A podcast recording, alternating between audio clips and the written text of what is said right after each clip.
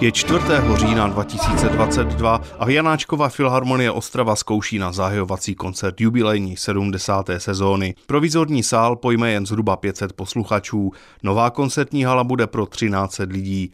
Výběr zhotovitele posouvá sen filharmoniků o krok blíže realitě. Je to združení společností IMOS Brno a IPS Třinec. Jsou to renomované společnosti na trhu. Říká náměstek primátora pro investice Břetislav Rieger z Hnutí Ostravák. Združení pro koncertní halu nabídlo nejnižší cenu necelých 2,8 miliard korun. Co v tom třeba není, tak typický příklad jsou varhany. To bude cena někde mezi 50 a možná 80 miliony, čili není tam některé drobné zařízení zařízení a vybavení jako takové. Celková cena se vyšplhá na zhruba 4,1 miliardy korun. Většinu chce město zaplatit z úvěru od Evropské investiční banky, dotací státu i kraje.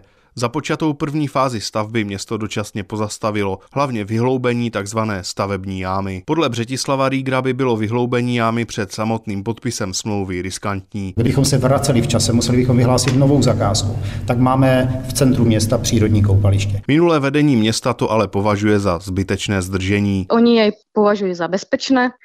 Já si myslím, že to vlastně drží celý ten proces. Říká Zuzana Bajgarová ze zastupitelského klubu Jde to. Samozřejmě obecně jsem jako nesmírně ráda, že se prostě pokračuje byť jako vnímám, že samozřejmě pořád ještě není podepsaná smlouva. Podpis smlouvy je podle vedení města otázkou týdnů. Na přelomu roku má začít druhá fáze stavby. Podle ředitele Janáčkovy Filharmonie Ostrava Jana Žemly je dostavba haly stěžejní pro další existenci orchestru. Janáčkova Filharmonie v tuto chvíli v provizoriu ve vesmíru z dlouhodobého hlediska by její činnost opravdu degradovalo. V provizoriu budou muset filharmonici vydržet ještě minimálně další tři sezóny. Z Ostravy František Kuča, Český rozhlas.